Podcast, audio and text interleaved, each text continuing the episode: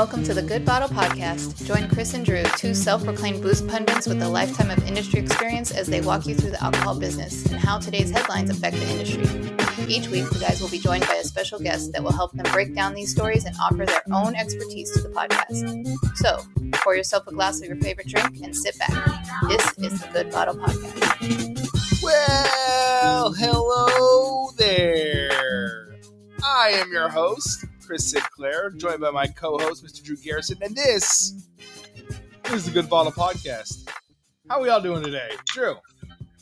You feeling alive? You feeling perky? You uh, are you back on West Coast time now, or are you still feeling like uh, a little uh, little shook from being on the East Coast? Okay, so I am back. Um, not only did I travel across the country, but I traveled across the country on a weekend where there was daylight savings time, which I don't know what that's doing my, to my internal clock, but it's nothing nice. So I'll say that. Um, yeah, I just got back from Miami Rum Congress, and so you know, as our longtime listeners will know, this is a uh, this was the big event that I did before the first shutdown, and then this was an event that both Chris and I attended in San Francisco and did kind of like a breakdown of the event. And we're not going to do a full episode like we did last time regarding just rum stuff because uh, only I went this time, but I will give you the highlights. There was uh, lots of really amazing rums there. Also, that same weekend, Whiskey X was going around. So I got to run into a bunch of my whiskey friends there in Miami as well. So that was really, really cool. Um, there was a like mini tropical storm during the middle of Rum Congress, which was outside. So that destroyed the Rum Congress, and everybody had to move inside with whatever bottles they had left, you know, that didn't break when it was. Uh, I mean, it was terrifying. Uh, some of you guys have seen the videos. I've been made fun of multiple times by multiple people about a little gust of wind scaring them. And um, but for those people that were there, I have been validated, and they also tell me, even the ones that are used to tropical storms, that it was pretty crazy and out of nowhere. Um, and then outside of that, got to try lots of amazing rums. Some of the highlights was uh, the Plantation Australian rum from the Beenleigh Distillery. Super, super delicious. Like go figure. Really, plantation. I've been really wanting to try that one too. That's a it's a very exciting one. Yeah, and it's and it's delicious. Uh, I've had some Beenleigh before, and um, reached out to their distillery manager Steve and told him that it was great. I got to have a conversation with Alexander Gabriel, who is the owner of Plantation, and I actually had multiple conversations with him over the next few days and this is somebody who I've wanted to meet for years and hold in extremely high regard. And he was amazing, Toilet to the billing. Another person who was amazing was Ben Jones, who uh, runs the guys that run Spiribam. Uh, we had lots of drinks together and became good buddies. So I'm pretty happy about that relationship now as well. Yeah, really, really cool dude. Um, got to spend the whole weekend with Miriam Pacheco, who owns Charanda Uruapan. And she, of course, is like the greatest human being in the world. So that was really fun. And then two rum, two more rum highlights. One, Grander rum from Panama. Wow, I don't. I was blown away. I've been wanting to try this rum for a really long time. I've, for whatever reason, have been really into Central American rums, Spanish style column still rums recently, and the stuff that Dan from Grander has is crazy. Like, really, really enjoyed it. He did an Islay cask that was uh, Ardbeg cask, and really, really beautiful having those those two flavor profiles come together. And then I had another one. Uh, met this female distiller out of uh, Ghana, and she is doing. Uh, and I don't know if I actually should be saying this, but well, we're too far now. Um, 100 percent cane distillate that she then. Well, I'm not going to say any names, so I guess this is this is not going to do it. So uh, that she then aged in um, cashew apple brandy cask. So if you're familiar, if you're familiar with uh, cashew apples, um, look up how cashews are grown, and once you're once you put the pieces of your brain back together, then you'll uh, understand that they take those apples and they mash them and distill them. In uh, India, it's called feni, and they were blown away by the fact that I knew what that was. And thank you, JVS, for having the weirdest fucking pro, you know, portfolio in the world. Um, so so it was really cool. It was a great trip. Uh, I love I love Miami. Um, it's just so much fun, and uh, the Uber situation is a little sketch. I think they need to start background checking some of those people in their cars because there was a couple cars I got into. I was like, this is not what I am used to. Um, but outside of that, I love Miami. It's such a cool town. There's so many like you know so many friends that I hadn't seen in two years. Like being able all coming back to that event, it was it was awesome. And um, you know, I look forward to the next one. I'm going to try to see if I can work my way into the Chicago show because I think that'd be really cool and you know hit three out of the four shows for for the Rum Fest over the year. But so that's that. I want to move on to our guest because we're actually recording a little bit later because we've already confused the hell out of each other with some of the, the discussion topics tonight. Um, but this is somebody who was a big supporter of JVS imports when he was in a position to buy lots of JV, JVS uh, brands, and in particular, Mexican spirits, wines, and pretty much anything that we had. And so our relationship actually started via um, like Facebook or Instagram, and and unfortunately, actually, we still haven't met in person, so we need to uh, remedy that eventually. But I've watched this guy move into different roles and different positions, and then you know he's got some really exciting stuff to share tonight, which I am so stoked for because I kind of feel like I've watched this transformation and this evolution into this project that seemed inevitable when you really think about it, but it's still amazing to see. So, our guest tonight is the founder of the Vino del Cerro Consulting, previous Mexican wine and spirits curator for Mírame of Beverly Hills. He's a writer for Mezcalistas. You should go check out his articles. They are incredible. Um, he's a curator of great spirits. He is an ex bartender. Our guest tonight is Bryant Orozco. Bryant, thank you for being here, brother. This has been way too long. We've been trying to book this forever, but you travel so much and you go to so many cool places that it's been hard. But here you are. What are you sipping on? Tell us more about yourself. All right. Well, I mean, wow, it's a whole bunch of stuff to say at once, but uh, I thank you for having me. Um, yeah, I'm glad we finally are able to get this podcast together. I know we've been trying to do this for God, who knows how long, but you know, I feel like it's the perfect time to do it. I mean, I mm-hmm. actually have things to talk about now. Oh, better thing to talk about. Um, sipping on right now. All right. So I know people can't see me here, but I got my little copita here. I actually did pick up some mezcal at a. I was also at a festival recently in Mexico City. A very large, um, how can I say, like a mezcal. What do you call them? Like exhibitions or get-togethers in Spanish. It's an encuentro. But anyways, I'm having this lechuguilla from Sonora, from Alamo, Sonora, from a producer named Javier Vega. It's a lechuguilla. The agave is agave bovicornuta. Really interesting. People think it's the other northern distillates, northern Mexican distillates, or Sonoran distillate, but in fact, it's actually the original. But that's a whole other story on its own. But yeah, that's what I'm sipping on right now.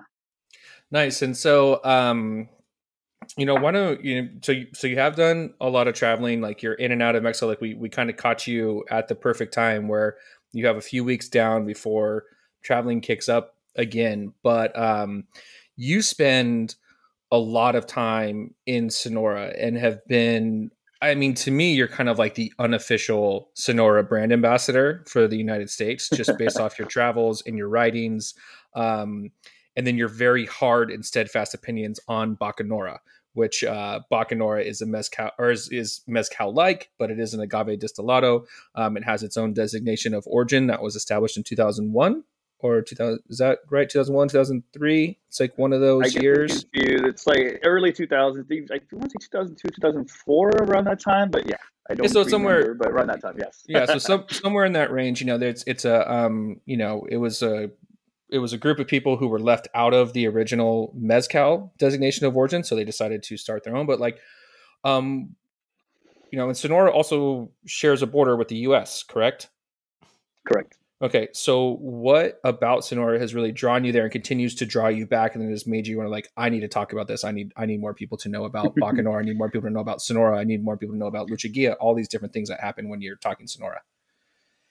Well, when it comes to Sonora, I mean, what really draws me there is the fact that that's my that's my heritage. That I'm a Sonoran descendant. My mom was born and raised in Sonora, and we go back. I mean, I don't know how many generations. I know there's stories of having great grandparents off in the sierras in the mountains in the pueblos.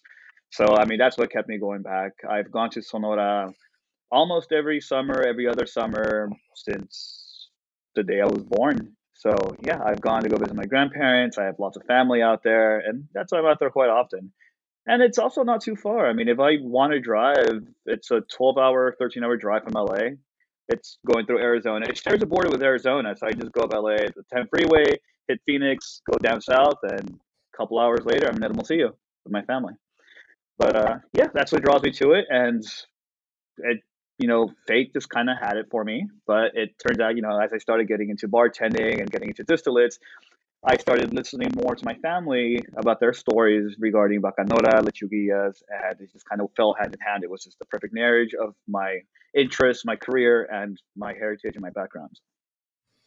Yeah, no, that's, I mean, it's awesome. And, and, you know, you've been so generous with, uh, with those stories and, and things like that. It's been really cool to see like the, like kind of the picture that you've been able to paint for this really wonderful state and this really wonderful you know distillate that um, doesn't have a tremendous amount of representation in the U.S., despite the fact that it has you know almost 20 years of this designation.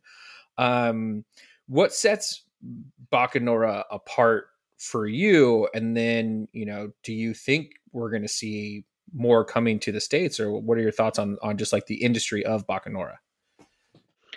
You know, I do foresee a large boom in Bacanora in the upcoming years. Um, the previous trips I've been on, I've heard rumors about people now having fields of Angustifolia growing outside the small pueblos, outside the small towns. Uh, I've seen a growth of brands that are now accessible here in the United States. And just because they're accessible doesn't necessarily mean they're good. I just had a really awful one recently. Um, but uh, yeah, I, I do think the category is going to grow. I think anything regarding agave spirits is growing. I mean, anything Mexican spirits is going hand in hand with that you know modern Mexican trends here in the states. So it's definitely here to stay. It's going to blow up. I just don't know if it's going to blow up in a healthy way. Yeah, I think that's always the tough part when it comes to um, agave spirits, and um, you know, in particular the ones that are a little bit more limited in scope. You know, with like mezcal, you have the benefit of 10 different states that mezcal can come from and so some of the prevailing theories are like well you know maybe we'll have a better shot at keeping this sustainable if there's multiple places to pull from but yet we still are pulling 90% of it from oaxaca and then it's it even within oaxaca it's like you know uh, you know maybe 70% just within 15 miles of oaxaca city right so there's just a there's a there's still this concentration um now i'm sipping on actually a bacanora that you sent me uh, a few weeks oh, okay. ago. So um, you were trying to fund some of your ride, and You're like, hey, I'm going to sell some stuff. So I bought uh, a bunch of horns off of you. And yes, people he- hear this correctly. We don't. We, are not 100 percent sure where the horns are from, um, but we have some guesses, uh, and I have some plans for them. And when I do finish them, I have some surprises for you guys. But uh, so I'm working on that. But you also sent me some bacanora, and it's freaking delicious. Uh, this is I, I really really enjoy Bacanora, and again, there's just not a whole lot of choices that at least I've come across yet that I that I thoroughly enjoy. Um, so speaking of that, Chris, what are you drinking? What are you sipping on right now as we're as we're getting heavy into the Bacanora talk? Well, yeah, I I went uh, another route tonight, and I'm going with an American single malt. Um, I'm going with uh, the Rogue Distillery uh, Morimoto uh, pick for single malt. Uh, this was oh, done. This was done cool. uh, in concert with the uh, the Iron Chef himself uh, for his uh, for all of his restaurants. Uh, and Which he has one in Napa, right? Uh, he has one in Napa. So. And I was lucky enough to get my hands on uh, some of this, and we have some coming into the shop too. Very very exciting. Um, this is a, a, a really a lovely single malt, um, especially as an American representation of single malt. It's hmm. now it's got... now how does it so yeah, I'm pretty familiar with Rogue. They're out of Portland. I've been to their distillery. Historically speaking, I am not a fan of what they do. Yeah, um, you know, and I res- I respect them. I'm like I'm like, hey guys, cool. it's your money. Do what you want with it, right? but boy, when it comes to asking me to drink their stuff, I have lots of other things I'd rather do. However, this is also one of those situations where it's like they continue to put out new stuff. They're continuing to try different things. How does this one compare to maybe some of the other distillates or what your impressions were of Rogue before you had the Morimoto. Because I feel like if they would have approached me, it was like, okay, that's I definitely am interested in something like that. Like if someone was willing to do a single cask, okay, it might stand out. But at the same time, I'm like, I'm like, oh, the track record, not not as you know interesting. Yeah, what's interesting about this is that it's not a it's not a single cask, right? Like this is this is meant to be uh plentiful and readily available for his restaurants. Mm. Uh, and for all of his restaurants, not a restaurant. It's not. It's not. He's not just buying a barrel. He is. He is. They have invested in making an entire label. It is quite beautiful. Uh, it's very sexy. Uh, you know, my initial, how many restaurants are there? That's a great question. I don't I'll, know. I'll produce. I'll produce it real quick. Chris, you keep talking. I'll look it up. Gotcha. Um, my initial uh interaction with Rogue and Rogue Spirits uh, was uh, probably really similar to yours, Drew. I, I, I, it was lackluster. It was cool in theory, um, but I wasn't a fan. Um, and it wasn't until um, uh, Master Distiller came back into came into town, and I uh, met him, hung out with him, and we we sat down and, and drank through his his whiskeys. Um, and they did you they're- get they're ve- Is that what you're no, me? You no, got no, no. winery, I, didn't, I didn't. you? I, I was able to have though a a more substantial interaction um, with not just the brand but the process. And You got much so better. you got so you got so winery. this this so whiskey got winery. this whiskey is a lot better than it than it used to be. Um, So back in the day, it was really young. It was really fruity, uh, uh, uh, overtly multi. Um, it just underdeveloped a lot, uh, uh, like really immature characteristics. And I think maybe they were just releasing shit too early to start making that money. Right? It's the time old, time old story of a distillery getting open, needing to make money, so they got to start releasing product. But then they shoot themselves in the foot because they're releasing subpar product yeah, so uh, the entire for lineup that I had of of Rogue at this point in time um, did not not a single one of those marks came off in that way. They were they were a lot more well rounded, a lot more mature. Um, like they they actually learned how to produce dope whiskey. Okay, so two things. One, there are 17 Morimotos around the world. So so there there's that. Two, just for our listeners who are, you know might have come on after learning what winery means. So winery means that you go to the winery, you fall in love because like you're getting wooed by the story, you're in this beautiful place. You take the wine home and it sucks because you're not in the middle of a beautiful vineyard. You're now in your kitchen and you're like what happened to this wine? You got winery. So I, I mean i think that's i think that's encouraging to hear. And obviously it makes sense. We've talked about that with lots of different distilleries where you know that first couple things come out you're just kind of like what is happening you know and it does it turns you off it's turned me off from the brand you know like we have a friend that works for them and i'm kind of like i'm like i have no interest in trying any of your stuff you know Well, like, and- and like, that go was- get, that like, was go get your bills paid I mean, I, You know, I but- legitimately, I was like, "Don't bring that shit around here," and then he did, and I was like, mm, "Good for you for bringing it around here." I was like, well he's never he's good." never been a good listener that's for sure That's that's Um, fact. But Jay, you were right this one this time, buddy. Yeah, Uh, you're this right, is yeah. this is uh I will say, and and this specifically, this pick is a or this mark in theirs is very delicious, and, uh, I feel particularly lucky um, that we at Good Bottle are going to be able to at least carry a little bit of it. Uh, the the deal that they have with Morimoto is that they produce enough that Morimoto gets what he wants as much as he wants of it. Then if there's any left over, then they sell the very limited amount to anyone else. It's kind Yeah. of like there was a big pandemic where it shut down a bunch of restaurants, and they're like, "We need to sell some of this whiskey." Probably. That's what that sounds like. Yeah. Probably. Uh, so okay, so Bryant, I want to I want to shift the focus back to you. Um, one of the things that you actually just did is you announced your new company, which is the um, the Vino del Cerro Consulting, correct? correct? Correct. Okay, I mean, and we're talking like last week, maybe the week before.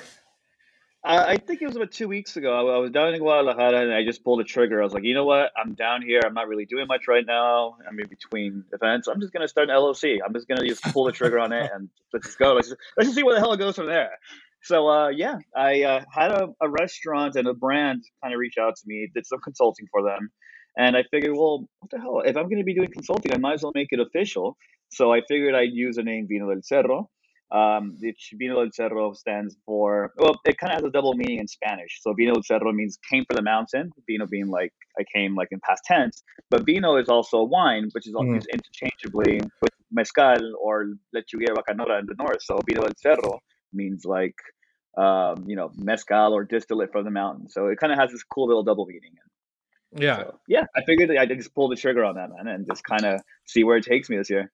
So I so I think that's really that's really interesting, and and for the reason and for this reason is in our industry, you know, there's always this progression that people kind of go on, right? You know, you you know you bartend, um, then you know maybe you become a brand ambassador and then you work for you work for a distributor maybe a supplier and then you become a real estate agent like it's kind of how it goes you know time and time again but there's a lot of people who do like bar consulting and you know whether that's cocktail menu or something like that and they never take that next step to really create that that llc for it. You know they just kind of continue to do it. Maybe they charge a couple grand or, or whatever it is but how do you envision your consulting you know firm going? And then if you know if you could like you know what was really the kind of to really take that next step outside of just being bored in Guadalajara you know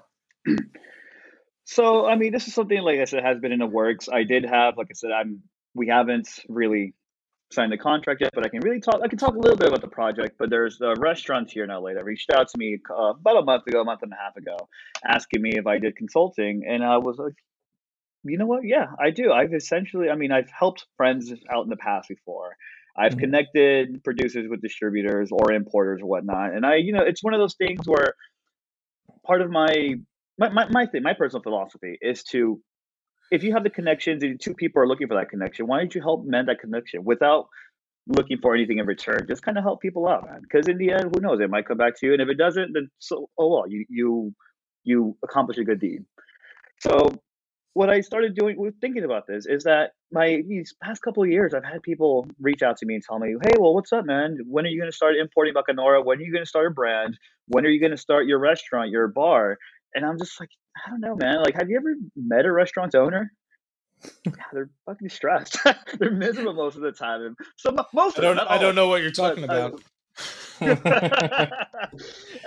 the same thing with brands too. I mean, especially in the world of agave and Mexican spirits. I mean, I mean, well, mainly agave and distilled spirits. Is that there's just so many brands. There's so much trash out there. There's so many not producers, but brands in general, just kind of not take into consideration what's going on with the land, the exploitation of water, of labor, of all these products. Who am I to add another brand to this burning tire fire? You know, it's like what can I do to help out this situation? I can tell people, hey man, pay me, contract me, and I can kind of help you out, guide you the right way, let you know, hey, this is what's fucked up your brand. Maybe we can make it better. Maybe we can make it less problematic. Same thing with restaurants. There's so many restaurants out there. Why am I going to add another Mexican restaurant? I'm based out of LA. Why am I going to add another Mexican restaurant here in LA? I might as well, you know, do my part and help out and clean up some of the mess over here. I mean, I'm not going to solve the world's problems. I'm not going to solve the restaurant problem, the mezcal problem, but I can do my little part and at least raise some awareness with some of these people who have the buying power behind them and the money behind them. So, I mean, that's kind of the goal of where that's what our, I'm trying to take Vino Cero.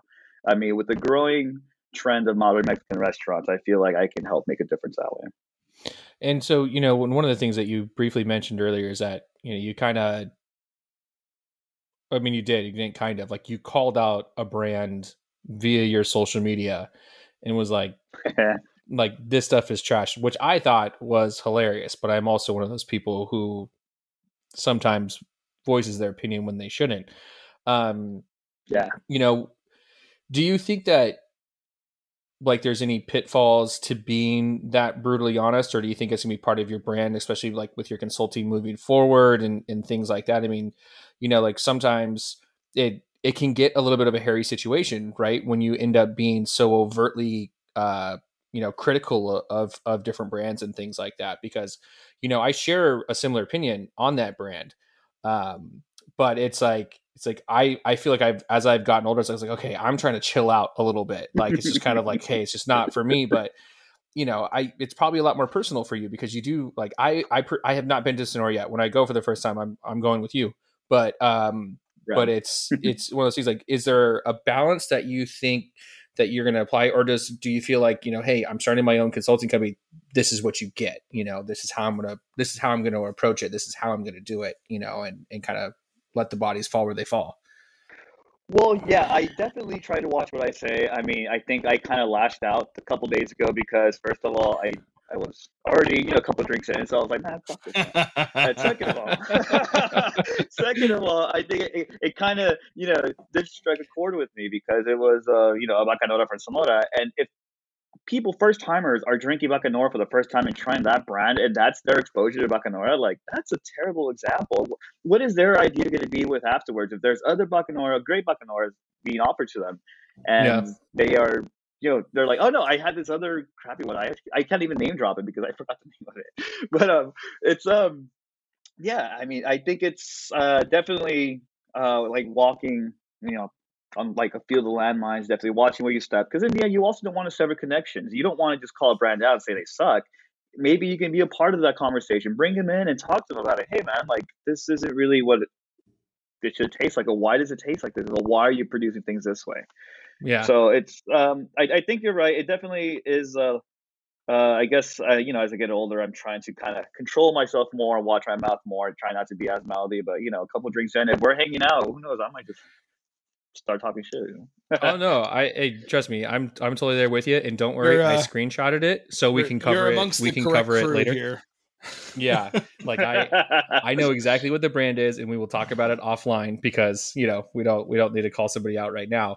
Um, but uh, no, I, I, I think that's great. I think that I think that's really awesome because there's there there has been this huge influx of um, of Mexican spirits that have gotten into the market, and you know, yeah, you walk into bars, you're kind of like like, good lord, can someone please help these people? Like, you know, I I don't know who they thought this was a good idea, but like your back bar, if you're mm-hmm. a if you're a sole proprietorship, should not look like Chevys you know you need to right. put a little bit more effort in um so i you know and especially with some of some of the ones that like you know they don't have the marketing budget so you know they do need that little extra help so people like you kind of you know boots on the ground is, is going to be really huge right i think that's a, the final thing i wanted to touch on with vinilo settle too is that there's just so many mezcalerías i've gone to throughout the country and here you know in the states where it's essentially just a copy and paste model. You see the same brands over and over. It's the same stories. It's kind of like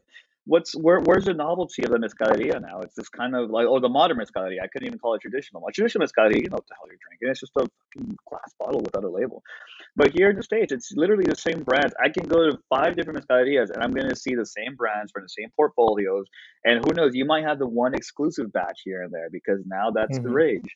But uh, I feel like with mezcalerias, you definitely have to take a creative approach. Um, the job I'm going to be consulting for, you know, once we get things rolling, like I said, name won't be dropped yet, but I can talk about the concept that our concept now, that what I want to help them out with is to put place an emphasis on northern Mexican distillates because I haven't seen that done yet. I mean, uh, people kind of have a broad education when it comes to a mezcaleria, trying stuff from like, oh, let's do um, a side by side with something for the north and the south. But I think having something kind of more region specific would be really interesting because I haven't really seen that done yet with anything with northern Mexican spirits. It could be, it could exist. I don't know if there's a mezcaleria with the same concept or not, but I mean that's essentially what I want to shoot for. I want to start shooting for more specific concepts when it comes to Mexican distillates instead of just having the same things over and over again. Yeah, yeah, That's Chris, rad. did you have any questions for for Brent before we move on to our stories? Well, I'm curious. What's that sort of uh, logistically look like when you're when you're approaching companies and saying like, "Hey, how do we how do we introduce these new concepts to the market?" You know, and I, I'm far be it from me, but I I sort of assuming that you're talking about the American market uh, or international right. market at at very least, right?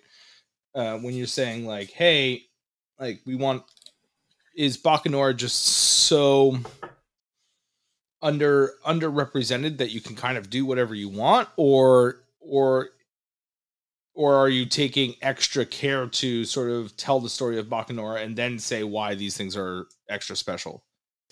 Well, I think with these, I mean, it's definitely a matter of education, and not just that. It's opening a dialogue, not just with your uh, clientele with your guests, but I mean, with your employees as well too, or with restaurant owners. You have to explain and kind of break down why these spirits are important and why they're region specific to this area. I mean, why is Bacanora what it is, and why is Mezcal what it is to you know other regions? So it's just a matter of um, yeah, just breaking it down and explaining it, and just kind of, I guess, how can I put it? We we have this.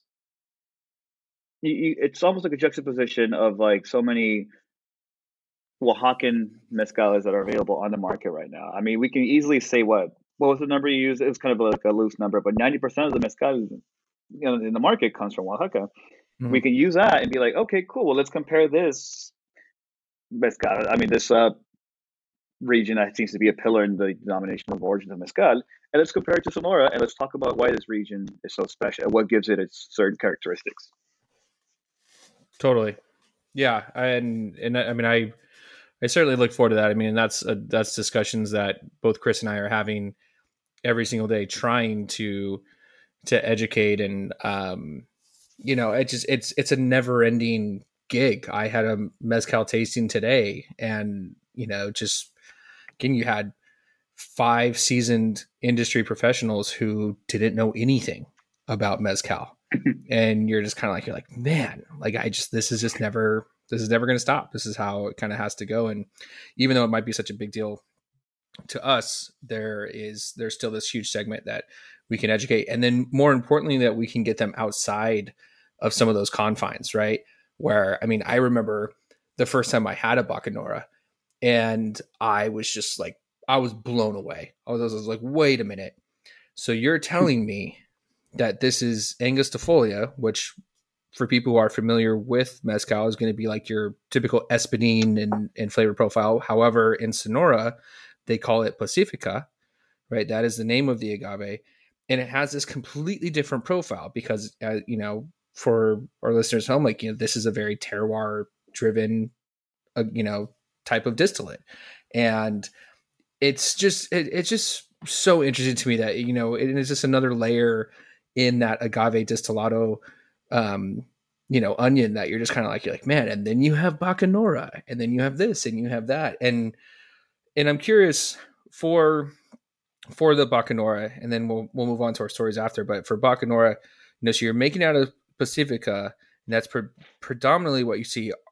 I know other agave are growing in Sonora. Are there different types that we're just not seeing as much? Does it still qualify as Bacanora? Like, what are some of the rules that go into Bacanora? All right, so with Bacanora, the denomination of origin does state that Bacanora has to be made with Angustifolia, and this is where it gets a little confusing. I don't know if there's subspecies of the Angustifolia, but you do have Pacifica, as you mentioned. There's also mm-hmm. Yaquiana. I don't know if they're just region-specific names or if they're just names that people are just kind of using interchangeably with the Angustifolia. Um, there are other agaves available. I mean, uh, that can be found in Sonora. I actually, if you guys refer to my on my Instagram page, I actually uploaded a picture on the different kinds of um, mezcal uh, agaves that mezcal can be made from, either lechuguilla, bacanora. Even there's a sotol that's being made, or type of sotol. Like you can't really call it sotol because it's outside the denomination of origin. But there's um, a distillate called palmilla that's made out of Dasylirion coming out of Sonora as well too. But yeah, there are numerous other uh, other species coming out of Sonora. But uh, yeah, denomination of origin does state angustifolia. Uh, people in the pueblo will tell you like, oh no, we've used this agave, we've used that agave. Sometimes we just blend shit together because that's just what our ancestors did, and that's just what we do, you know. so like I said, there's there's definitely a lot of a lot of gray area with that too. But um, um actually, I did want to throw in like a little, you know, things I've been picking up here and there because I, I, am working on a, a piece on lechuguilla. I just I haven't had access to some of the materials I've been trying to get access to, but um I've heard a lot of rumors that actually Angustifolia isn't really endemic to northern Mexico, which for me I found shocking because I was like, I found it really interesting. Like, how the hell is Angustifolia growing in Oaxaca? You have Angustifolia in in Jalisco that Chacolo is working with, you have Angustifolia in Guerrero, you have Angustifolia way the fuck up north. Like, how did it cross country? I mean, if it's so region specific, I mean, how did it go from southern Mexico to northern Mexico? I have talked to a couple of guys, and one mezcalero told me, he's like, oh no, that's Espadin. They brought it from the south. And I was like, wait, what? Like I said, these are just rumors. I don't know if there's anything confirmed. I'm still doing some research on this. But that's something that, you know, as of a couple of months ago, has kind of lingered in the back of my mind as I try to research more about the history of Bacanora and the history of Lechuguilla. That's really fascinating. So, uh, like, yeah. is that is the assumption then that uh, that it was brought up because it was a like more hardy uh, agave because it was uh, cultivated easier. It, what what's sort of the the the running line that people are uh, saying? I honestly couldn't tell you. I couldn't give you a reason why. I can give you my personal opinions and ideas and theories, but I honestly, these producers just tell me, it's like, oh yeah, well, there's not producers, but there's two of them. Don't want to name them, but they told me, oh no, yeah, it, it came from the south. That's not that's not a Sonoran agave. And I was like, that's really freaking weird, which kind of makes sense because I. So my family that makes Bacanora, and they make Lechuguilla as well too, or I've lived or live around it, have told me, yeah, these agaves don't last. Like I mean, when there's a frost, like these angostifolias just die. These these agaves, they don't call them angostifolias. There's like these magueyas or bacanoras, they call them. They die out in the frost.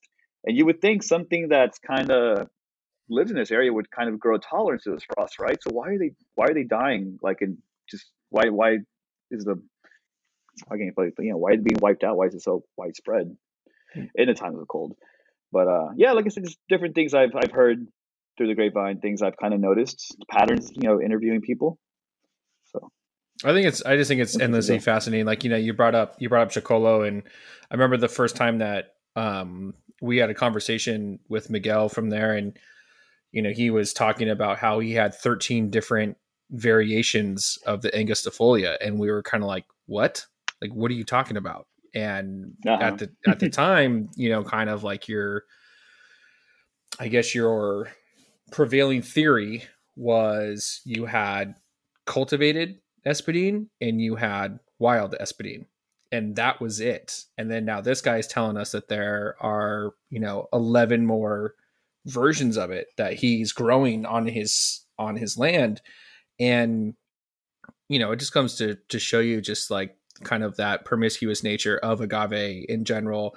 And then um you know and, and i think if you know if, if i'm if I'm just like throwing out theories on on like why like why is this you know why is this being grown here? Why is this being grown there? And it's you know again we have the epicenter for mezcal you know widely considered to be Oaxaca and other people look at it they're like okay well how can I make money off of this as well so they move it it means the same thing that we have coming in with California right but our our mindset has been tequila tequilanas right like we're going to plant right. those even though they're not necessarily indigenous and we're trying to create these things around this plant that's not indigenous to California.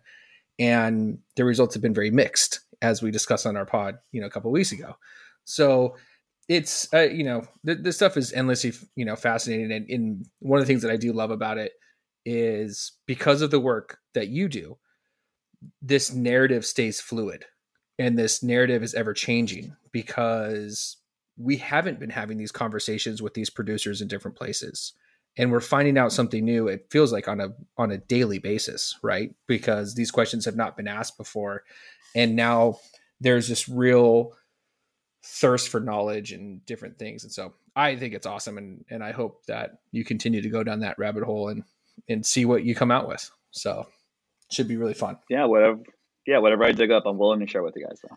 Right rad okay well now i think it's time for our opinions on facts that we've heard from reputable sources.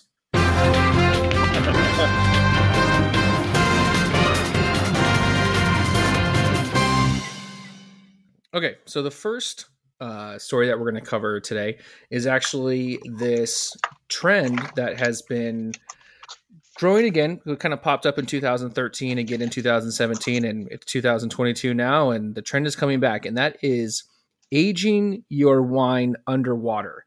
Um, this is a practice that's happening in different parts of the world. Uh, closer to us in us in California, it was um, it's about a six hour drive from us. Chris, do you remember the name of of the place? Hold on, I'm gonna look it up really quick. Um, but basically, the what the story covers is just you know this collection of different different people in Solvang, California. So if anyone's been to Solvang, you can go get yourself some underwater uh, wine. But they're talking Well, they're, about they're serving it. They're not. They're not. they're, ser- they're, they're serving it. They're not. Uh, they're not producing it. I think Okay. that's very important. but aren't uh, they? Rod- but aren't they uh, keeping it in underwater? It's I felt like they were doing that as well. I don't think so. I think they're serving it. Rajat Parr is a uh, very, very um, well respected and lauded um, uh, sommelier, and he does an amazing job uh, down there at uh, Coast Range. Uh, but I don't think he's. I don't think that they're they're doing that themselves. I think they're just serving. Okay, well let's let, let, let me let me bring it back a little bit. Um, so so underwater aging is a uh, is a tactic particularly suited for champagnes, which are often submerged in cages to depths of 200 feet. The sweet spot where the pressure outside the bottle mirrors the inside of it.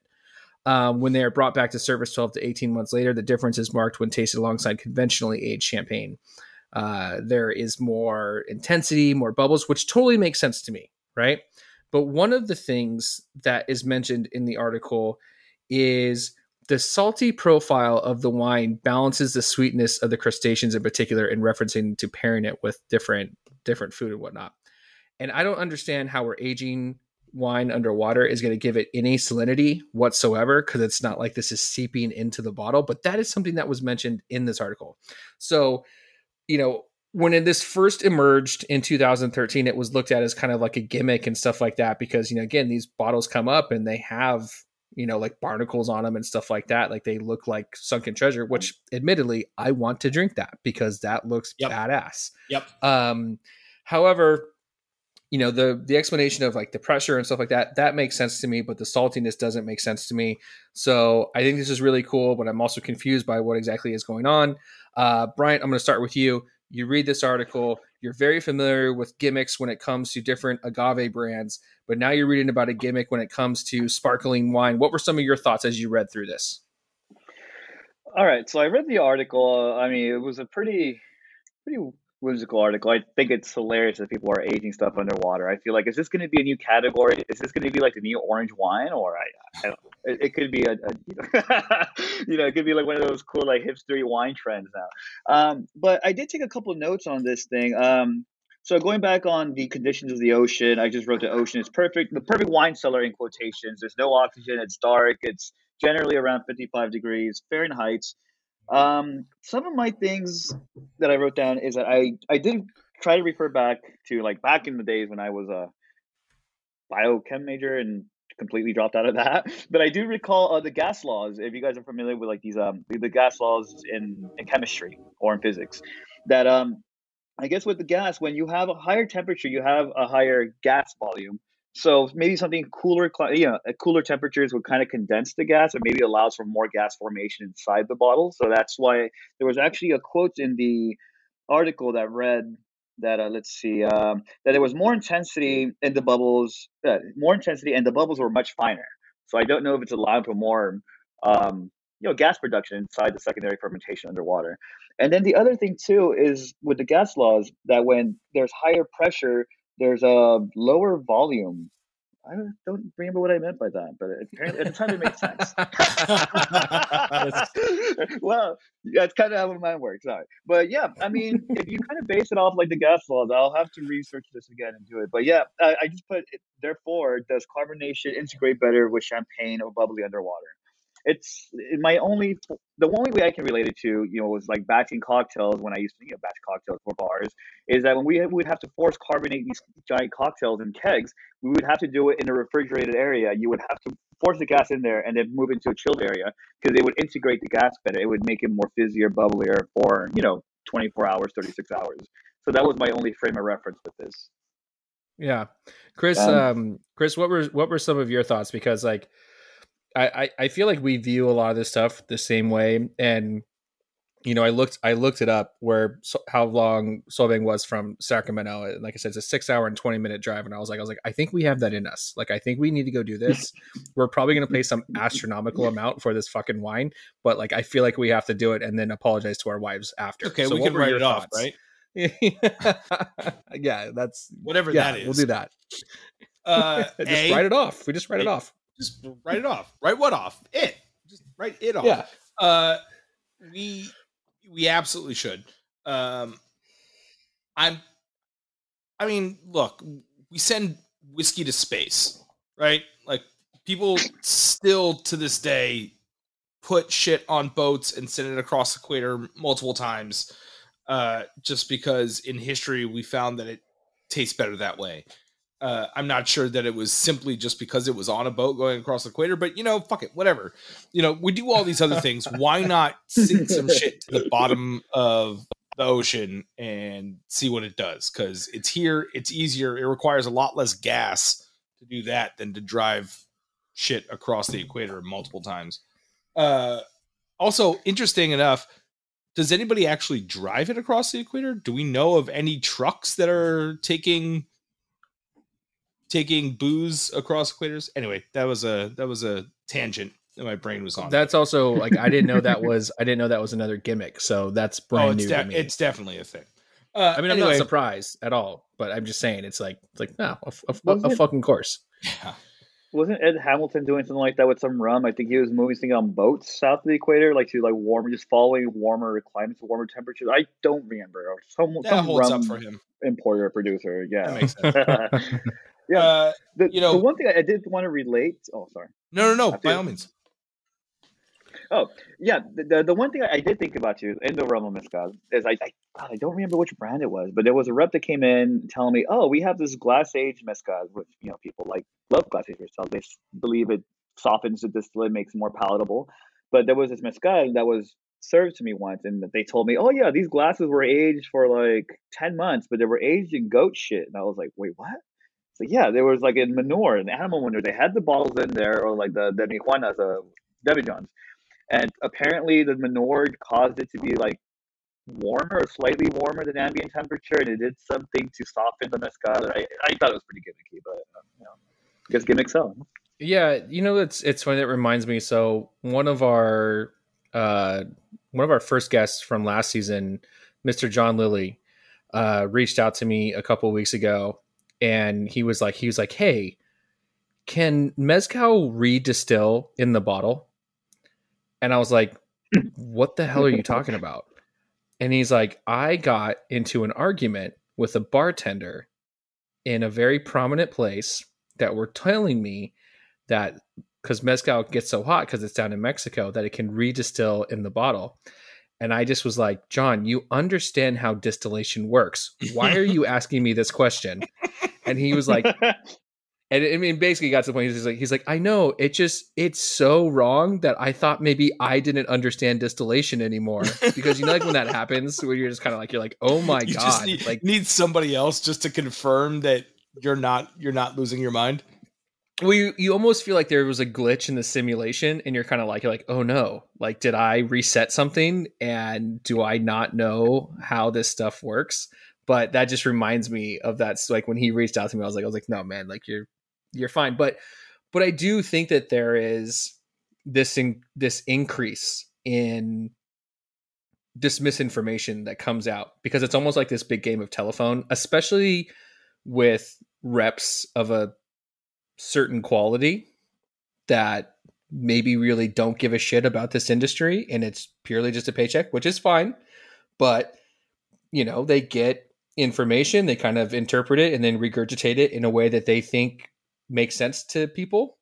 Um and and I and I can see something like that happening where it's kind of like, yes, there's goat shit involved. It's hotter and it makes it delicious. And you're kind of like, well, fuck. I mean, what am I supposed to do here? Although that that does remind me, like one of one of my favorite things that we don't get to see anymore was all the different ways that Bryant would deal with shitty reps and the conversations that we'd have with him, and then share them on his social media after was like amazing. I mean, is there are there ever times when you kind of feel like you were back behind the stick to kind of be like, oh, I wish I could just mess with these people a little bit more when they try to approach me with just booty products?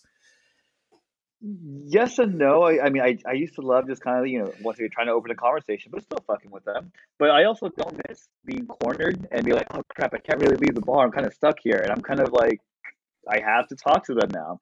you know, I feel like I'm at a position now where I can be like, oh, if they don't have an appointment, I'm just gonna hide in the office as I leave. Yeah. or something like that. But yeah, I would just watch him on the It's the- camera. he's I'm in the like, "He's still meeting." there, he's still there. Yep, that's my favorite. Yeah. Uh, I recently got called out from that. Uh, uh, I was pl- waiting on a phone call uh, from uh, someone from Grubhub. Actually, I had agreed to talk to them, and because I had been avoiding their calls for years, literally, and um, and one of one of the folks who work works with us uh, got a phone call and said, "Who may I ask who's calling?" They're like, "Uh, actually, he's in a meeting."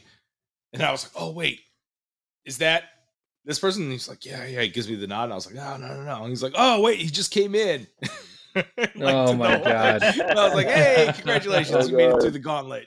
like you've seen to the other side." Oh, that's so that's so funny, man. I mean, there's just you know, there's there's obviously. I mean, I I- I mean, on one end, I can definitely empathize with those people, right? Because it's just like I've been there. You know, you're trying to get a meeting. I mean, I I think I'm seasoned enough. I don't make some of the mistakes that they make, but you know, at the same time, it's just a it's a brutal gauntlet. But okay, let's bring it back. Let's bring it back to um to this in particular, somewhat gimmicky, but maybe well, I, I, I not. think it's But I think the- that's really the fascinating because there's, like Bryant was saying, there's there's like physical changes that happen here. You're in you're in depth. There's pressure. Uh, this story, you know, something that I occurred to me, and I was happy that they brought it up. That, that they were saying, you know, the ideal place is right where the the atmospheric pressure matches that of the inside of the bottle because that was something that I was thinking as well. I was like, well, if you go too deep, it's just going to push the cork in, and then you're going to start getting actually getting seawater pushed into it. But But maybe that's where the salinity comes from. Well, well, here's the other thing, right? Is like it's not it's not it's not necessarily a vacuum either, right? You're like you're not operating in this in this area that is um that is sealed from atmosphere. It is in a different atmosphere. And in that atmosphere, it does contain oxygen, it does contain CO2, it does contain a lot of hydrogen, which is really fascinating to think about how hydrogen as a gas will interact with the outside of this bottle, right?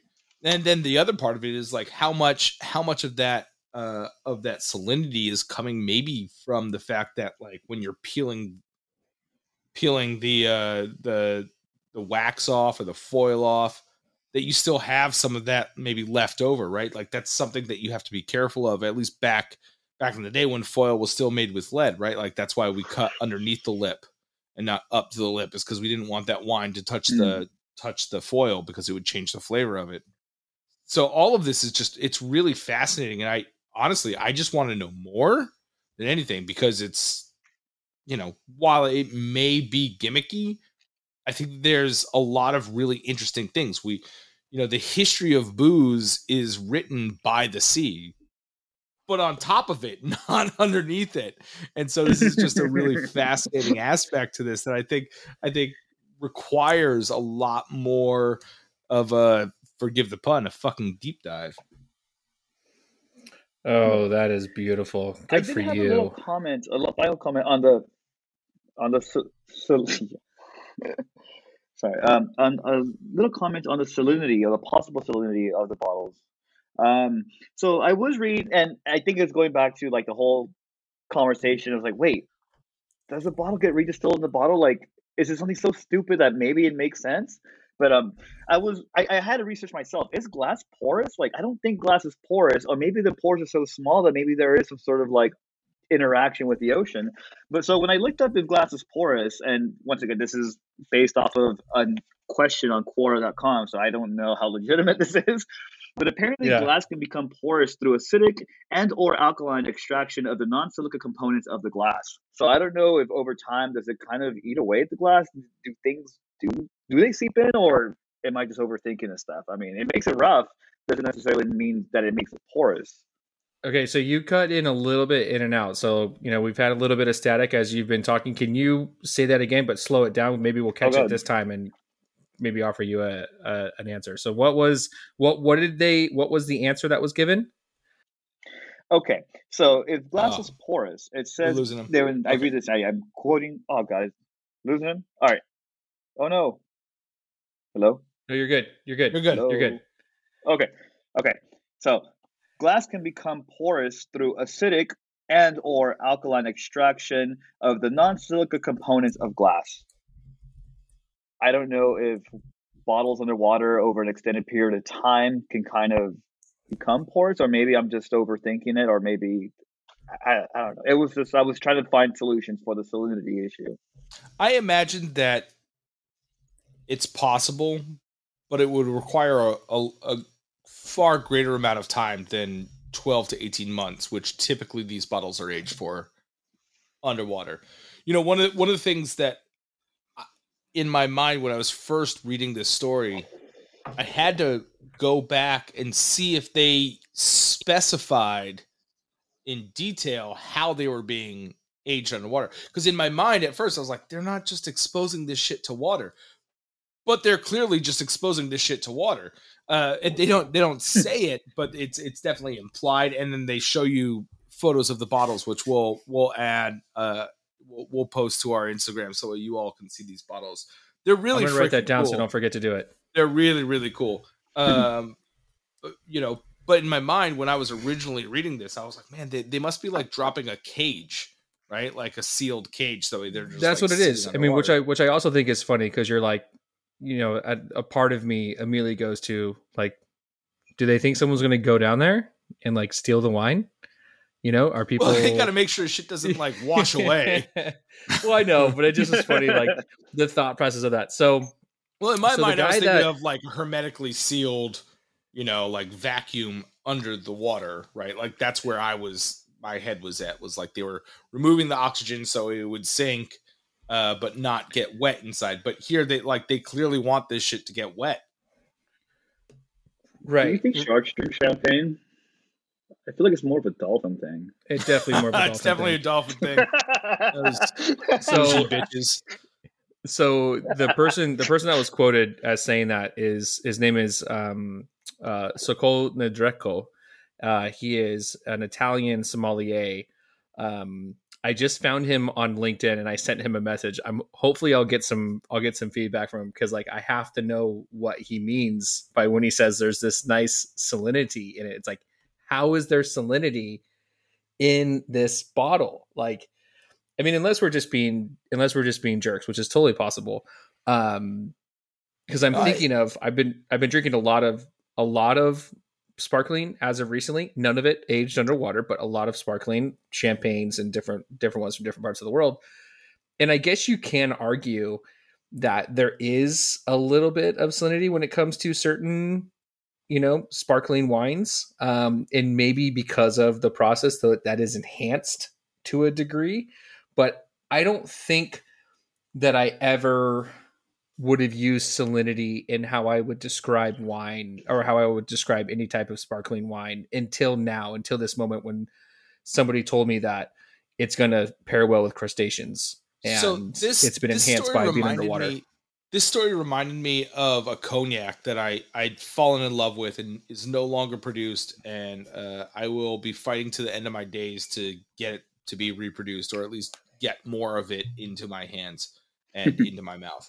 Um, it was a, a cognac that was being aged off the coast of France on an island that at one point in time uh, held a war that holds an old World War II bunker that's uh, that's you know off the coast in the Atlantic, um, and and uh, the company Camus, spelled C A M U S, um, had had uh, gotten the rights to use use this bunker as as a um, a cellar for their for their cognacs, and my understanding of it and and this, the photos that I saw and and talking to to the people who work for the company was uh, that the cognac in these barrels sat there and these barrels sat there for so long that they developed salt on the outside of the barrel. Now that that salt's clearly not getting into the juice itself right? But there there was definitely a clear salinity to that.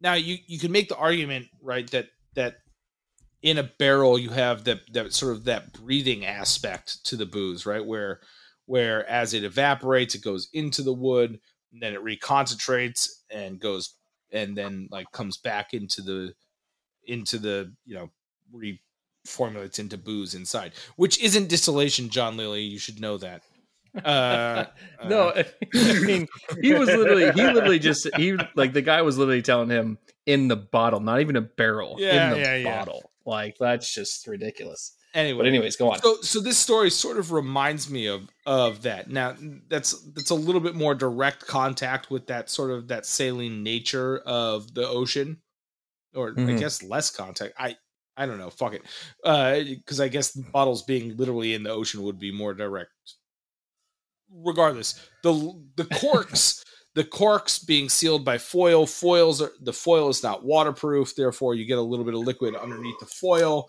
could seep into the cork right? But not in a lot only enough to like swell that cork up a little bit more. In theory i suppose depending on the pressure and if the pressure changes atmospheric pressure changes underwater i don't know if that's a thing you could see how maybe you get like just a touch of seepage into it and then also by the gas i don't know it's I mean, fascinating right. i want to experience it and i want to learn more Well, I guess we got to drive six hours to to do this, but It's man, fine i know i know a good podcast we can listen to while we're on our way fantastic. send it send it to me. Yo. Uh.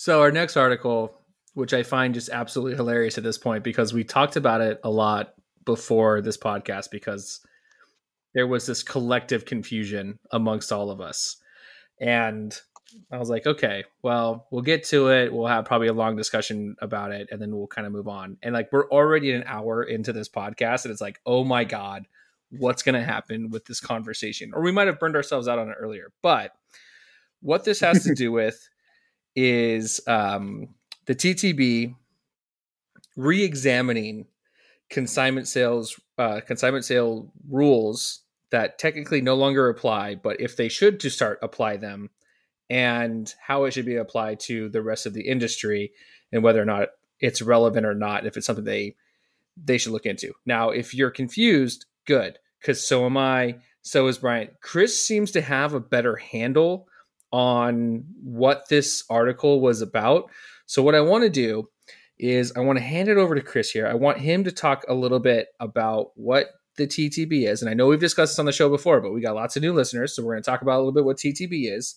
Um, and then what his interpretation of it was it, and then me and Bryant are going to complain about other things and why the TTB sucks. So, um, so Chris, let me let me pass it off to you, and then you kind of break down this article eh, or the best to your ability and your interpretation, and we'll go from there. Hi, everybody. This is Chris, your uh, local know it all who will uh, pretend to know things and make up answers. That way I continue to seem smart. You're welcome. The name of this article and uh, something that drew me to it and I thought would be amazing to send to Drew, uh, and it was, is TTB and consignment sales. Is there a disconnect between policy development and business reality? this seems directly up Drew's uh, uh, uh, lane, and so I sent it off to him, uh, and it did not disappoint. Now, a little bit of uh, prerequisite knowledge uh, because this is we get we get blamed for, uh, uh, or uh, qualified a little bit as being insider baseball uh, for for the industry, and that's that's an apt this uh, description of what we do. Uh, I tend to think that we're a little bit more entertaining along the way. Regardless, now this this article, this story is hands down probably the most insider baseball uh, story that we have covered almost to date. And so, that being said, it requires a little bit of uh, prerequisite knowledge to really understand why this is fascinating and why we decided to talk about it. TTB is the Tobacco Tax Bureau. Uh, they handle all things booze uh, on a federal level uh, within the United States. That that includes the taxation thereof, the sales thereof, and the labeling thereof, uh, as and then also the marketing thereof. Uh, TTB, according to this story, is kicking kicking around the idea of attacking a a problem that they see with a very particular um, part of an old act called the Federal Alcohol Administrative Act. This act was uh, put into place in 1935. For those of history buffs, that is almost right after Prohibition, and this is important. This is a this is a very old act. It's called the FAAA, uh, and it really defines a lot of what American alcohol industry is today. Uh, it's a huge part of post prohibition booze in the United States and is the um, base model and rules for how uh, American booze industry has progressed since. There are a handful of things that uh, uh, of laws and and titles that we handle in the United States um, that sort of are overarching. One of those would be the tied house laws. Um, tied house laws in America are are restrictions generally prohibit uh, a manufacturer, wine grower, manufacturers, agents, rectifiers, California wine growers, uh, distillers, bottlers, importers, wholesalers, and any officer, director, or agent. You're right. I'm reading this uh, and those licensees uh, from giving or lending money for anything of value to the sale of booze. The reason tied house laws are important is because pre prohibition, uh, if I, Chris, wanted to open up a bar, I would go to a company like uh, Coors and I would say, Hey, Coors, I want to open a bar. Help me open a bar. And they would say, Cool. Here's a pool table. Here's some lights. We're going to pay for your signage. We're going to help you with your pos uh, you have to we're going to set up your draft system and in your draft system you can only pour Coors Light uh, any uh, alcohol brand that we also make you have to only pour that uh, and so the point of it was that uh, uh, the consumer was kind of getting gypped on what they were able to get their hands on and the access to market for smaller suppliers was thereby also restricted because they couldn't come to play on that same playing level. It was a little bit of an anti-monopoly um, uh, law that was regulation that was put into place. On top of that, specifically stated in the FAAA are these qualifications for what what's become known as uh, or what is specifically known as uh, consignment sales. Now, what consignment sales are is exactly what they sound like. I, as a bottle shop owner, want to sell some mezcal, so I talk to my friends who make the mezcal and I say, "Hey, give me your mezcal, sell it to me for $130 a bottle. Uh, I will I will bring that in. I will sell it for two hundred dollars a bottle. Uh, when I sell that bottle for two hundred dollars, I will then there pay you back that one hundred and thirty dollars. That was an issue uh, for multiple reasons, a lot of which I'm not exactly sure of, but enough that it was put into it was put into action. I think mostly it came down to the fact that uh, um, taxing booze became exceptionally difficult when things were sold on consignment. And if we know anything about the federal government, they need their penny. So this specific article was uh, was in in um, uh, forgive me was in context was in right sorry was referencing to this particular subset, this uh, this uh, buying practice. Now, most states in the United States offer a 30 day credit limit by law. Uh, it's sort of a, an arbitrary day. No one's exactly sure why 30 days is the is the time limit that was chosen, both federally and, and by states. Um, but we all operate on that. So again, if I as a as a purchaser for my bottle shop, as I am, uh, go to Drew, who is a distributor, and I say, "Hey, will you sell me these things?" And he says, "Sure. Here, sign this contract. You have 30 days to pay this off." Cool, great. Um, Drew, on the other hand, working for a distributor, theoretically has 30 days to pay his suppliers off. Now, where this gets tricky uh, is that while the state, in most instances, will define my um, my terms of legal credit to Drew as being 30 days, they have not stepped in and said Drew's legal uh, responsibility to pay off his bills to be within 30 days. Those contracts are negotiated uh, well before and will last anywhere from 30 days, 45 days, 60 days, 90 days. And those contracts are signed, and the suppliers agree to them, distributors agree to them. This, the point of the TTB now coming out and saying, hey, we want to inspect this, we want to see how this plays out, really is talking about the wholesalers or the distributors, Drew, Drew's position, the company that he works with, talking about the companies who produce the things, so the wine, the spirits, the beer, and how they interact. Now, simply put, it might make sense where you say, okay, well, if Chris has 30 days to pay off Drew, it makes sense then for Drew to have 30 days to pay off his his accounts as well.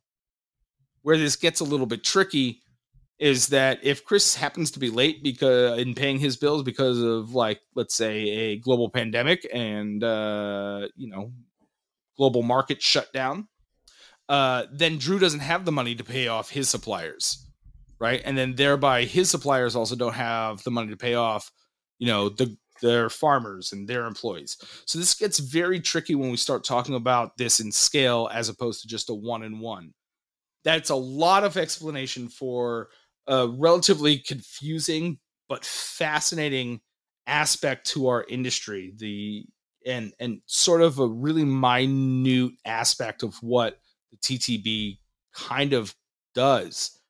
They are a bureaucracy. Their job is to prove that they exist and and support that with uh, doing a lot of work. What's fascinating about this story, and we're going to post it in our show notes, is that uh, this blog was written by the uh, the ex chief of the TTB, and in summary, in closing of of this blog, in conclusion, he titles the section "In conclusion, ambiguity prevails and uncertainty remains." So if you feel confused, it's okay because so does he, and he was in charge of the whole whole thing.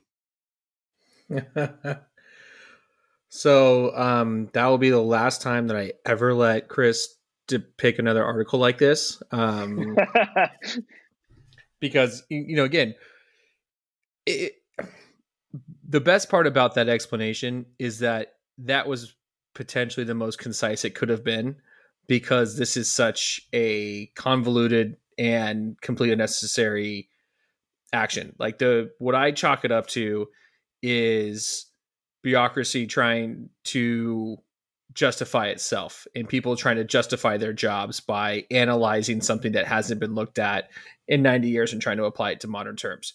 And I think that's something that TTB has really become infamous for over the past couple years. And the reason I feel that way is because you essentially have all these people working in an industry and working with products that they don't truly understand. Um, as we've pointed out on this show multiple times. The spirits world is excessively diverse. It's full of amazing and unique things that a lot of us on a day to day basis are not familiar with. And that's what makes it exciting and fun.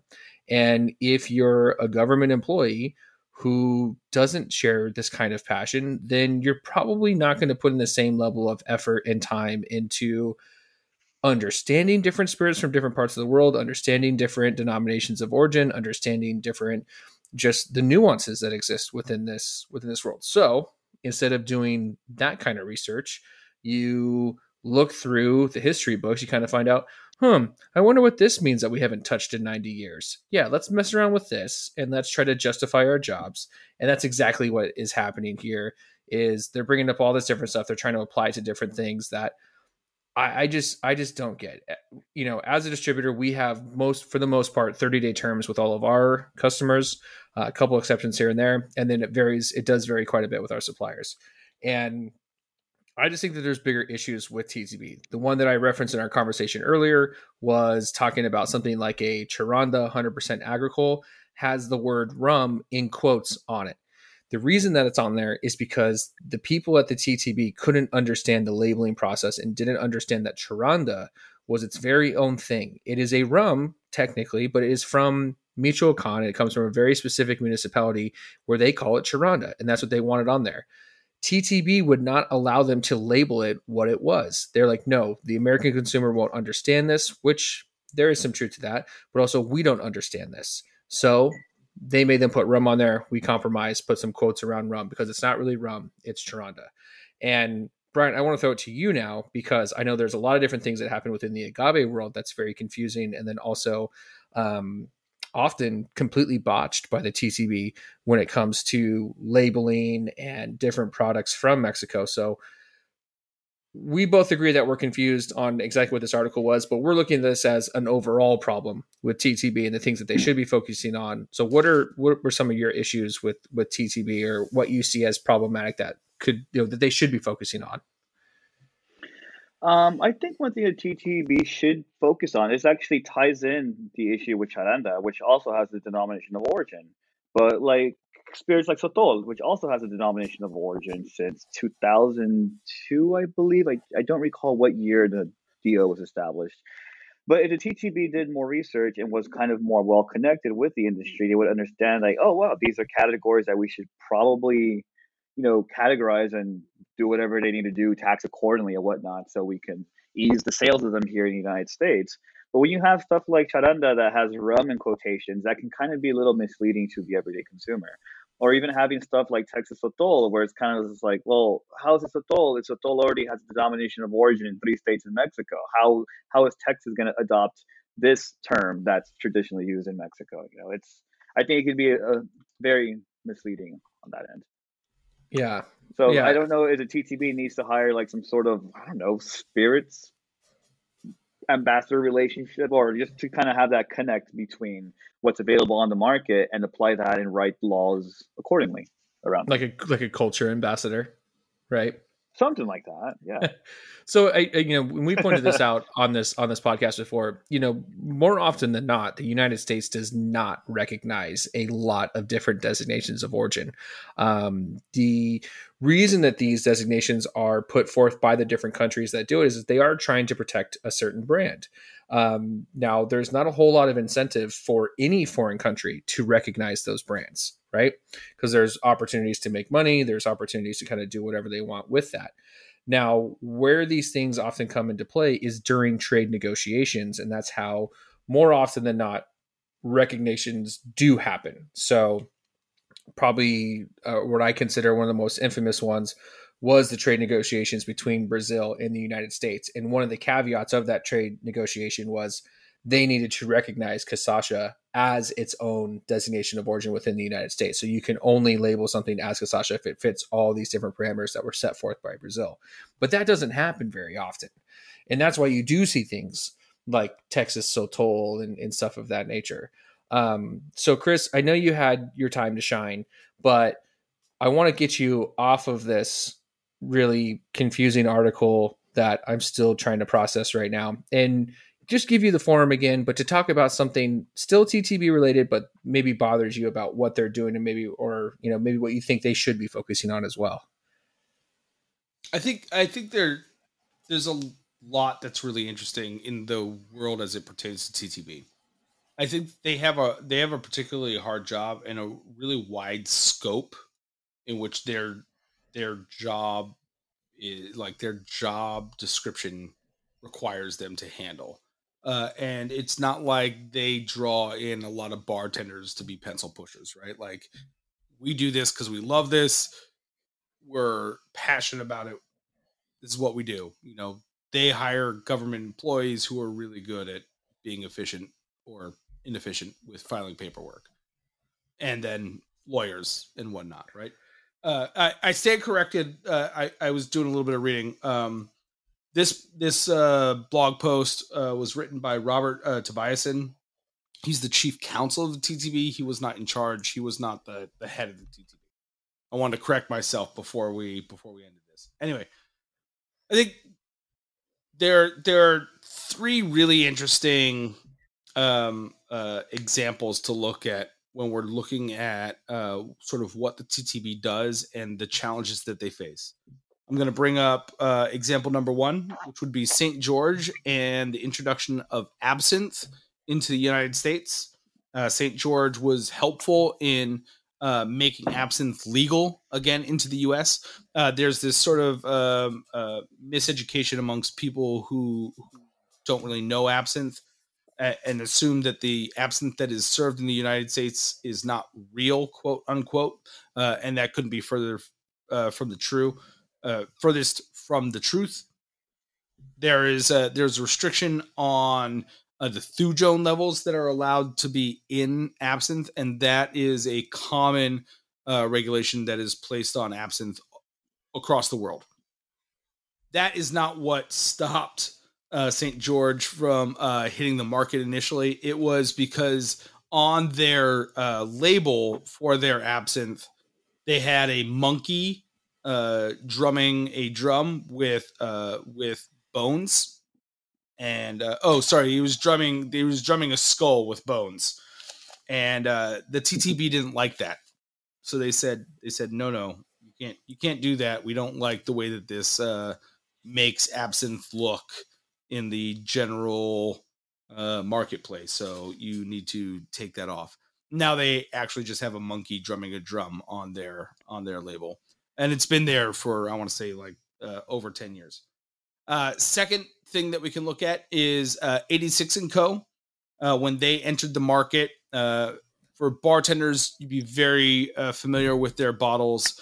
Their bottles are are made for bartenders to use. They grip well. They're meant to be reused. They've got measuring on the side. One of the things that they really tried to do was on their gin label, um, put their actual recipe of their gin on their on their label. So, you know, specific amounts of coriander, specific man uh, amounts of orris root, specific amounts of citrus, right? and TTB came back to them and said, "No, you can't do that." You know, because what this will do is get people to want to make their own gin. Because obviously they could try to re- recreate this, and distilling is totally legal, so that's you know that's fine, right? Like there, there's a, a certain like lapse of judgment about this, and especially when we're trying to move into a world of like greater transparency from uh, from the brands for a consumer perspective. Uh, theoretically, something that the TTB is there to protect. Uh, that they were actively in the way of this. As a sort of counterpoint, now to bring up when we're talking about like Texas Sotol, right?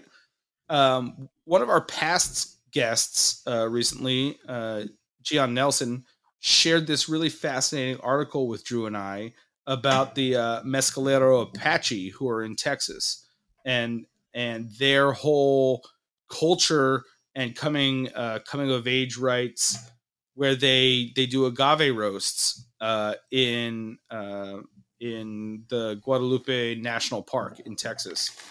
It's really fascinating, uh, and it kind of brings in to scope a whole other point of this conversation when we're talking about agave spirits being specifically Mexican.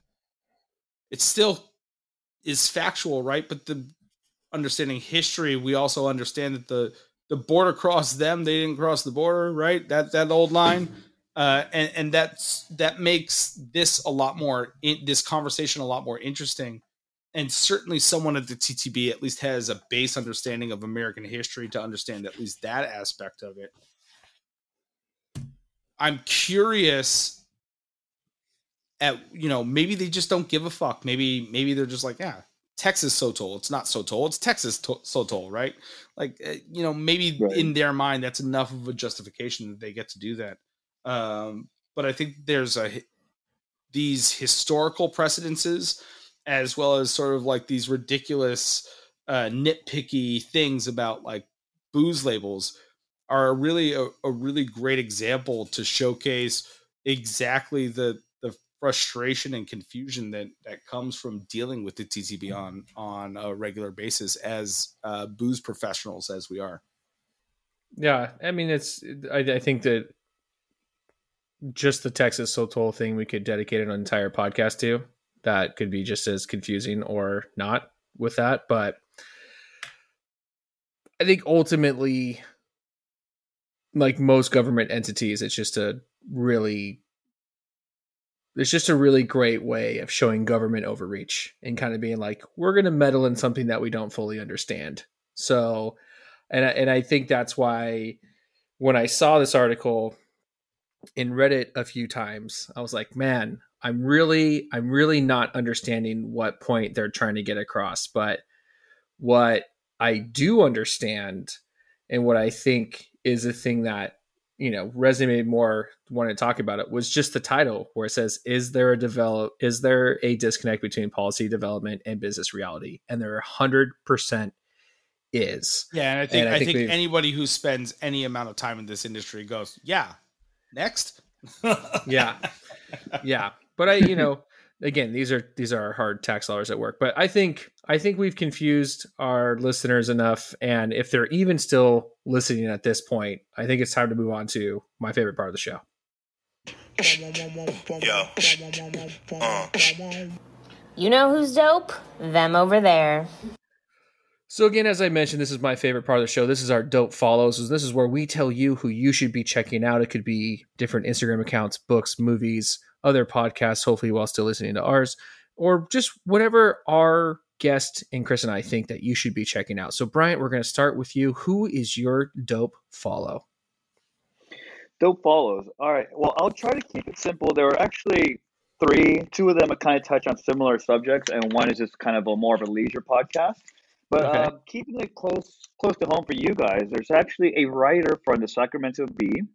Her name is Melissa Merna. I don't know if you guys are familiar with her. Uh, I really enjoy following her Instagram. I think she's more um, active on her Twitter. She passed me her Twitter at Melissa Merna, M E L I S S A M Y R N A.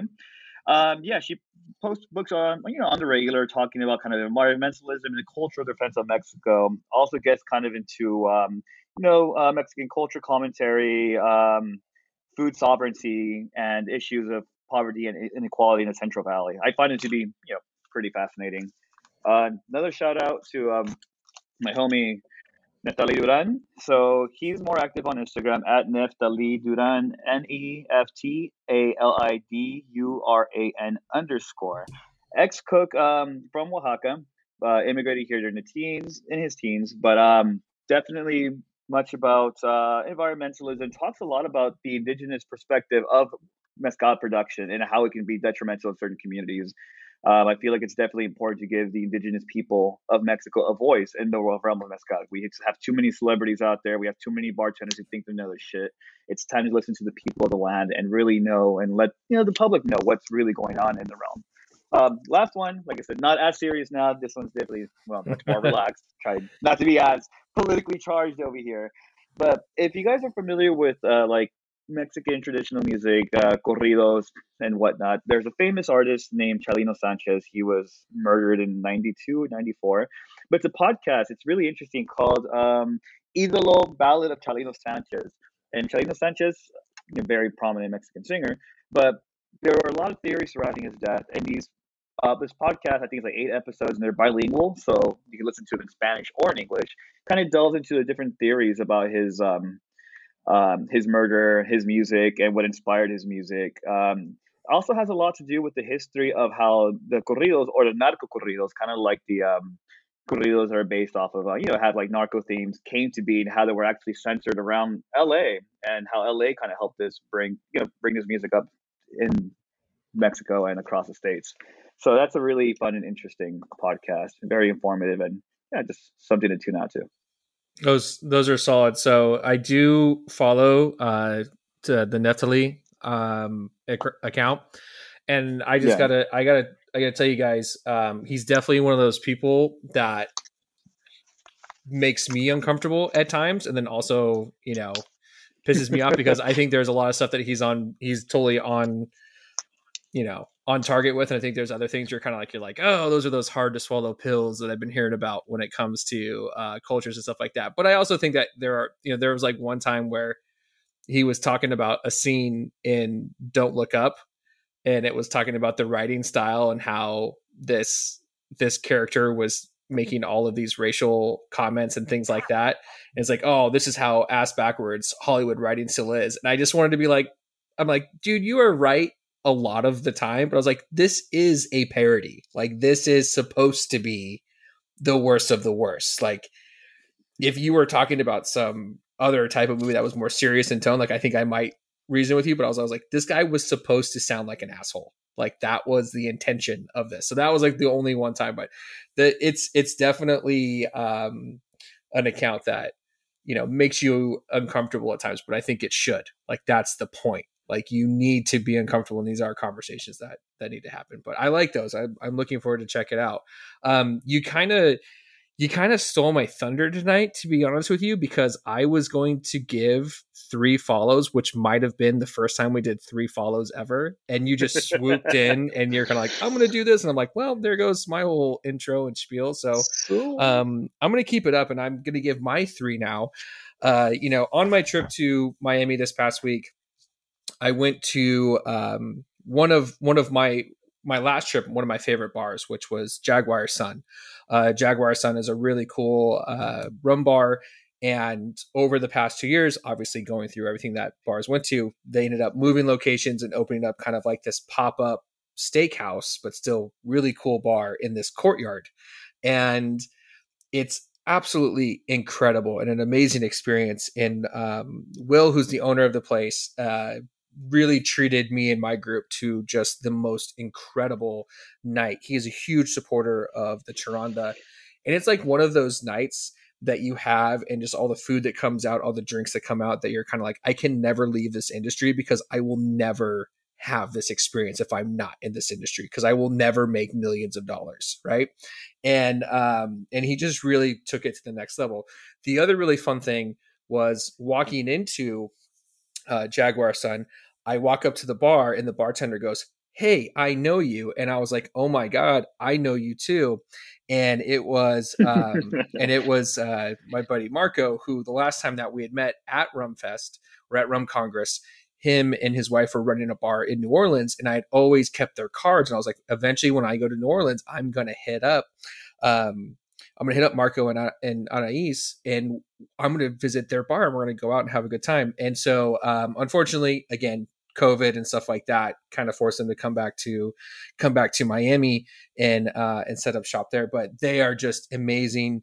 Um, they're so good at what they do. I really hope that there's a day where they get to um, open up their own spot again. But so the three follows are following Jaguar Sun, which is going to be uh, Jaguar Sun S U N M I A.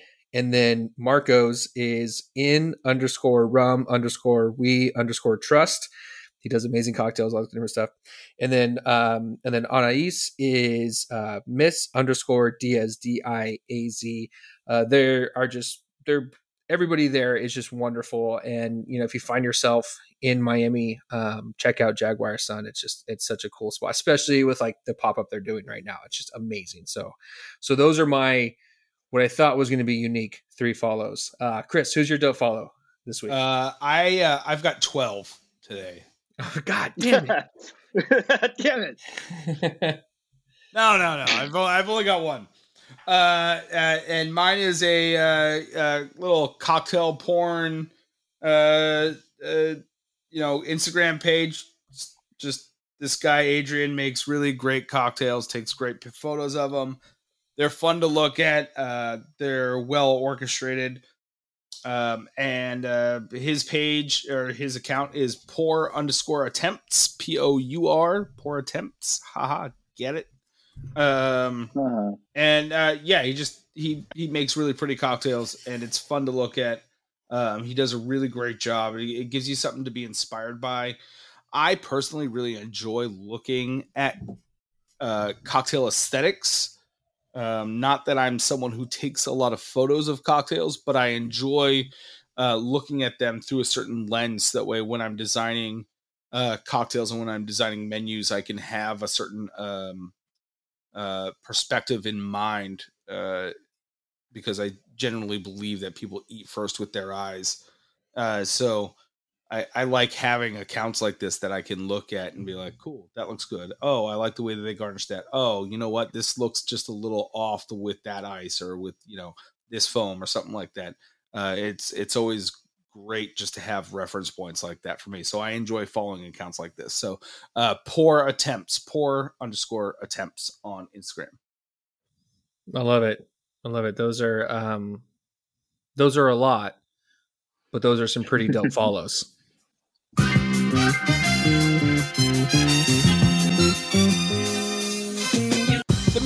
Good Bottle podcast is orchestrated by Leon and Chase Moore and produced pretty darn well by these two guys. Before we go kill these bottles and uh, that we are drinking, we ask that if you've enjoyed this episode, please subscribe and leave us a five star review. I've gone through multiple bottles. Like I kept just like finding different 50 mLs around my desk, and then eventually I went to some bottles. So uh, I'm gonna be, you know, maybe a little bit rougher shape tomorrow. Uh, you can follow us on Instagram or Facebook at the Good Bottle Podcast, or on our personal accounts. Mine is D Garrison Six. Chris is Kristen Flair. Um, Bryant, where can they find you on social medias? Uh, you can find me on Facebook as Bryant J. Orozco or on Instagram as Cruising for a Boozin. That's C R U I S I N underscore or underscore A underscore Boozin without the G. Nice. Um, you can support the podcast by visiting our Etsy shop, get yourself a cool fanny pack or maybe a you know 100% celebrity agave free shirt. Um, or you can check out anchor.fm slash good bottle podcast. You know, throw some shekel at us. We'll we're gonna hire uh, Bryant to consult for for the good bottle shop. You know, get some finally get some good agave in there. Oh yeah, let me know when when you guys are ready. Such a good burn on Chris. Such a good that burn. was that hurt. That hurt a lot. uh, if you would like for us to cover a story or uh. Uh, or working on a brand that wants to be featured, please email us at goodbottlepodcast at gmail.com. And as a reminder, you can purchase the bottles that we drank on this episode at the Good Bottle Shop next uh, dot com. And until next time, cheers, guys. Cheers. Cheers. Saludos a la banda. I'm so excited to reveal the Bacanora to Chris of what Bryant buried the other day.